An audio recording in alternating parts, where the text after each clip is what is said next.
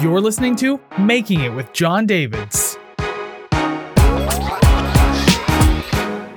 Today's episode is Jon's interview with Eliah Seton, CEO of SoundCloud. This conversation happened at Web Summit in November 2023. All right, all right. Quite a crowd here for you, Eliah. Awesome. Everybody. All right, so we're going to start off just to set the table. You have sort of a blessing and a curse in that everyone knows SoundCloud, right? Y'all know SoundCloud? Everyone knows SoundCloud, right? Absolutely. Thank you. But their understanding and my understanding of SoundCloud is probably uh, a bit older. Like we have, we, we don't know the service today. So why don't you tell us where you guys started and where you are today? Awesome. Thank you. Thanks, Jon. Thanks to the Web Summit for having us here. Uh, so I actually came to SoundCloud uh, two years ago and became the CEO six months ago. But as you all know, this is a um, this is not a new business. The company uh, was was founded 16 years ago, and it was founded uh, by uh, two folks out of Berlin, which is still our headquarters, to bring artists and fans together directly. And this was at a time, 2007, 2008, when streaming was a whole new format. No guarantee this was going to save the music business. Um, and streaming was really starting to scale. Spotify and others founded around the same time. So they achieved massive scale in that time, which is probably when many of you first started to use the platform, either as creators uploading your music or as fans listening to that music. Um, and then streaming needed to become legitimate. Uh, SoundCloud needed to uh, start paying rights holders, and this is a platform that had so much user generated content. The biggest catalog in the world. It's now 400 million tracks, which is like five times the size of a traditional streaming platform. And uh, once that legitimization took place, the economics were really challenging for the business. Business nearly went under. Um, that takes us to like 2016, 2017. And when it was resuscitated, uh, the focus was much more balance between that streaming opportunity and a focus on creators. So being the day one for creators to pay a subscription for access to products, tools, and services to start their career and find their fans and build their fan base from there, we were really able to stabilize the business, and, and that balance created a whole different uh, economic model.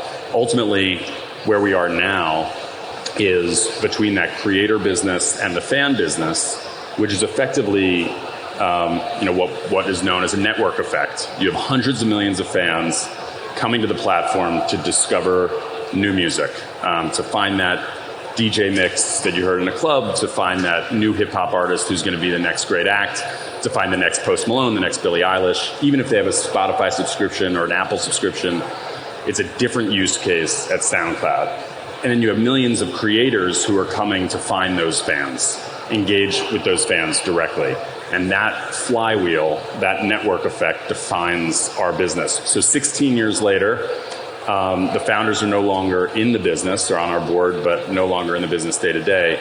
We are still executing that same purpose, that same mission, bringing artists and fans together directly on our platform.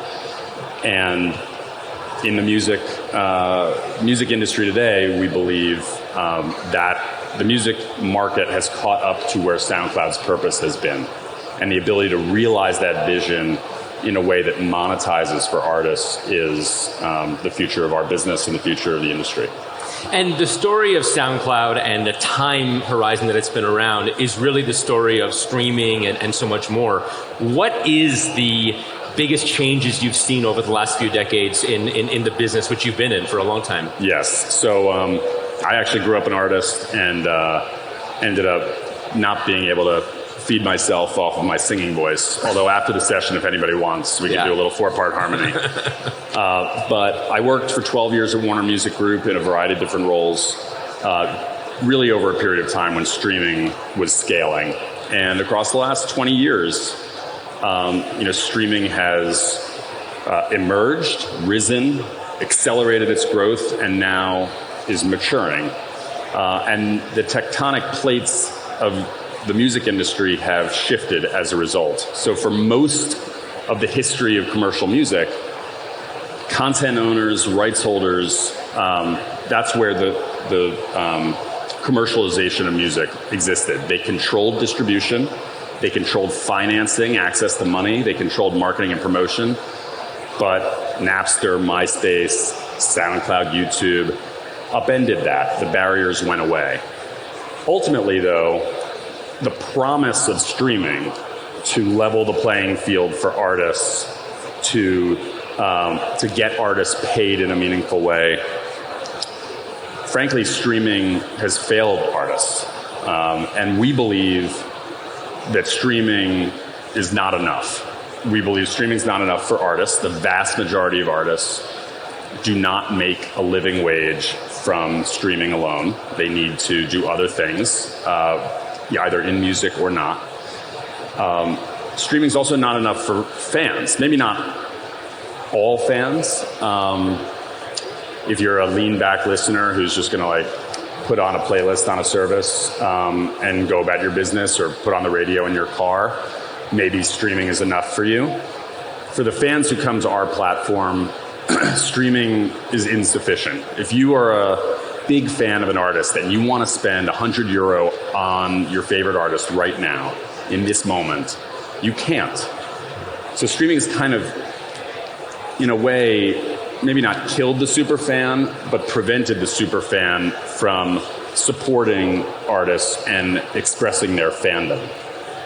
Streaming is also not enough for streaming companies. And you can take one look at the P&L of any of the public streaming companies, and the ones like Apple use their streaming platform to sell other products, like where they make their money. Uh, so streaming's not enough for fans, for artists, for streamers.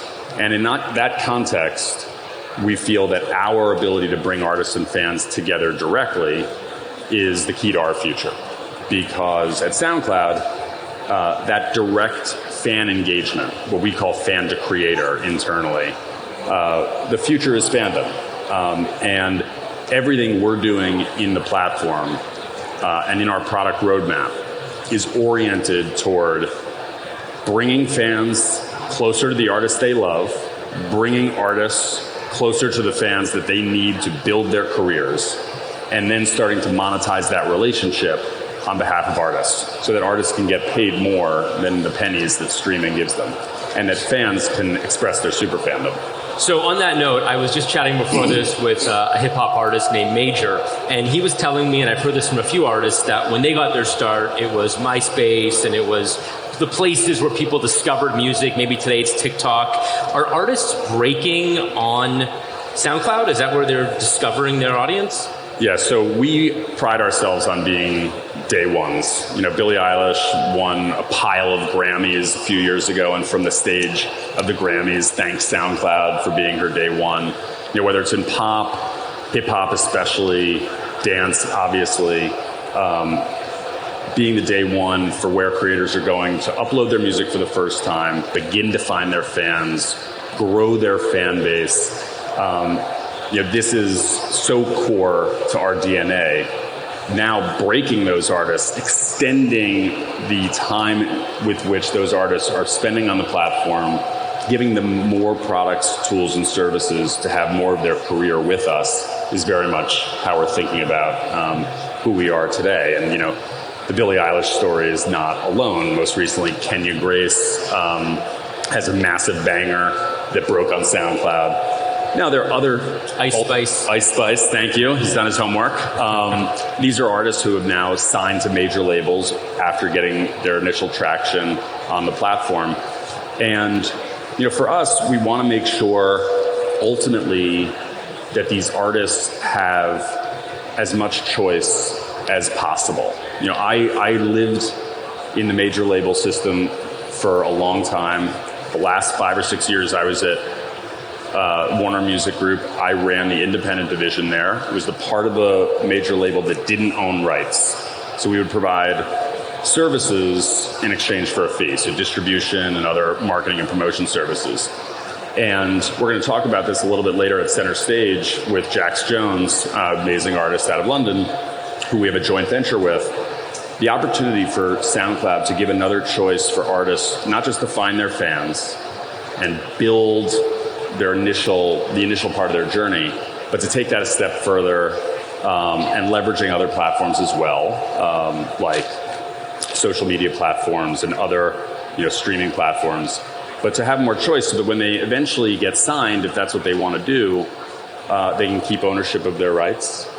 They can um, define the economics the way they want. They can pick and choose the services that they want. And that's really how we're orienting um, a lot of our business. Quick break so I can tell you about DemandScope.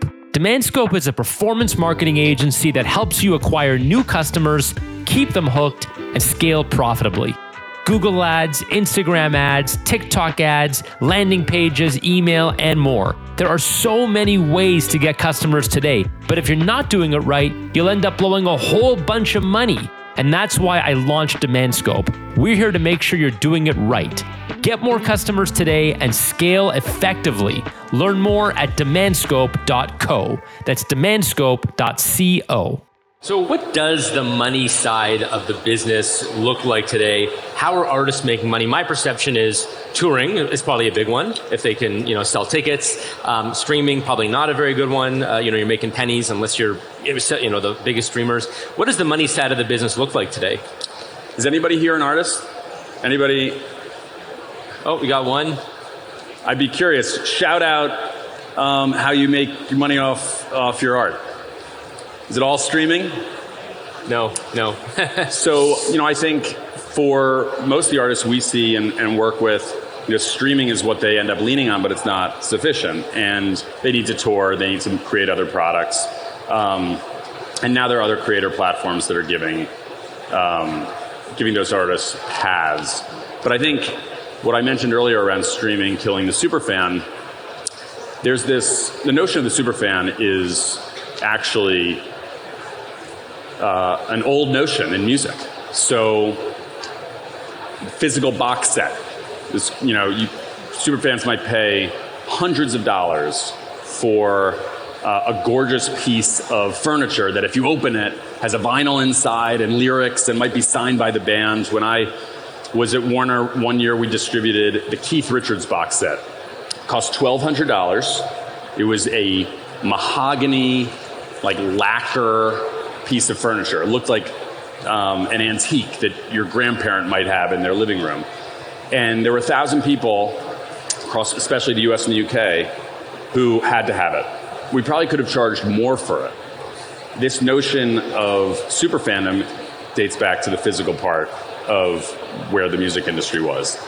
NFTs were like suddenly the same thing in digital commerce, and I think over time NFTs will be a part of you know that bubble burst, and I think over time that will be a part of how how artists get paid. In a download environment, when it was iTunes, we all remember that world.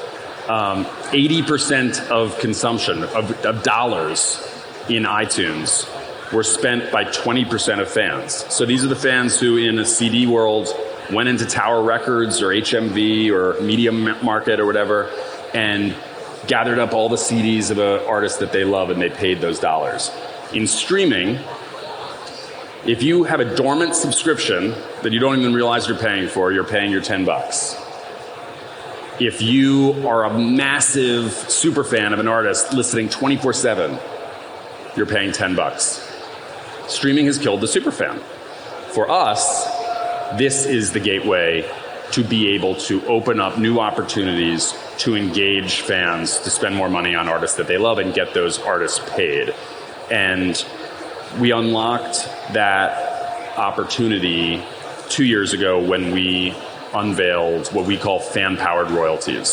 So, this is a user centric model um, that, as a paying subscriber of a streaming platform, if you pay your $10, your $10 will now get divided up across the artists you listen to.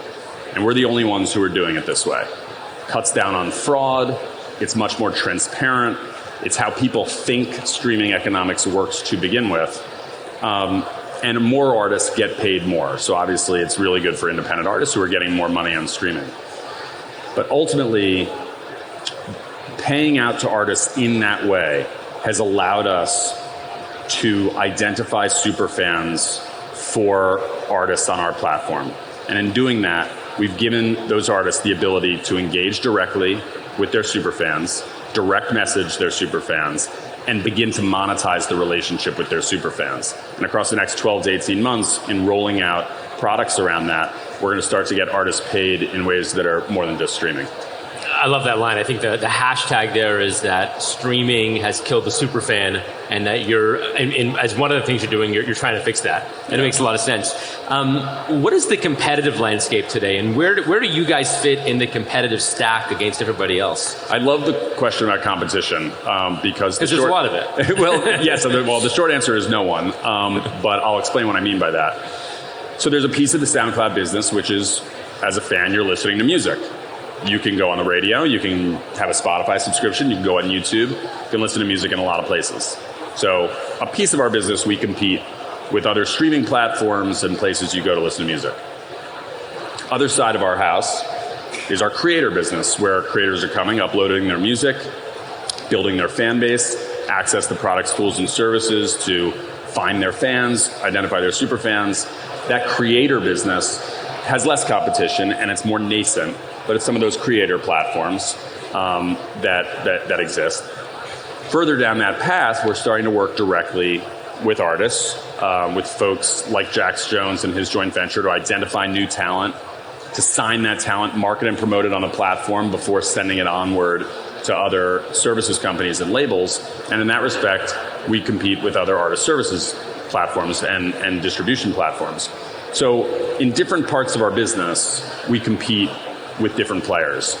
Ultimately, though, we are a one stop shop. We're a vertically integrated platform that has that direct access to both fans and artists. You think about it this way the major labels do not have access to the fans who consume their product. So they spend billions of dollars on talent ID and marketing and promotion every year, and they don't know directly what works, right. what their consumer thinks of the product that they're giving them. Similarly, retailers in music like YouTube and Spotify and Apple don't work directly with the artists. The artists are their biggest content cost, and the labels have those relationships. So Spotify pays out so much of, of every dollar to get access to those to that content, but they don't have a direct relationship with those artists. SoundCloud is the one place in the entire music ecosystem that is a two sided marketplace, accessing both artists and fans directly at scale. So, 16 years ago, our company was founded to bring artists and fans together directly. Today, in this environment where fandom, fan engagement is so important to getting artists paid, to scratching a fan's itch, to bring them closer to the artists they love, that's our purpose to empower artists and fans to share and connect through music and that's the future of SoundCloud. Yeah, and then just in the last minute here, when you're thinking about the future of this platform, are you thinking about engagement and monetization on the same level? Like ha- we have to do both of these things. We have to break artists and get them paid, or does one kind of push past the other? It's a great, it's a great question. I think when you look at a lot of um, platforms in the creator economy, the majority of the feature sets don't end up getting um, either monetized or even used as much as certain as certain features. They might be a hook to bring somebody in. So for us, ultimately, we want streaming to be the reason you came to the platform for the first time to to hear that song, to access that link.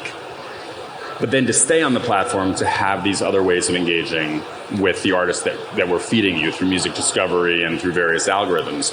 And you know, for us, we just are, are planning to spend uh, so much of our product roadmap experimenting with ways that artists and fans can engage with each other, exclusive content, merchandise, virtual merchandise, status, badges, private links, all these things that are you know so close to engagement. And uh, over time, we think we're going to find lightning in a bottle to get artists paid. Eliah Seton, thanks so much. Thank you, Jon. Pleasure. Thanks, everybody. Thank you, Web Summit.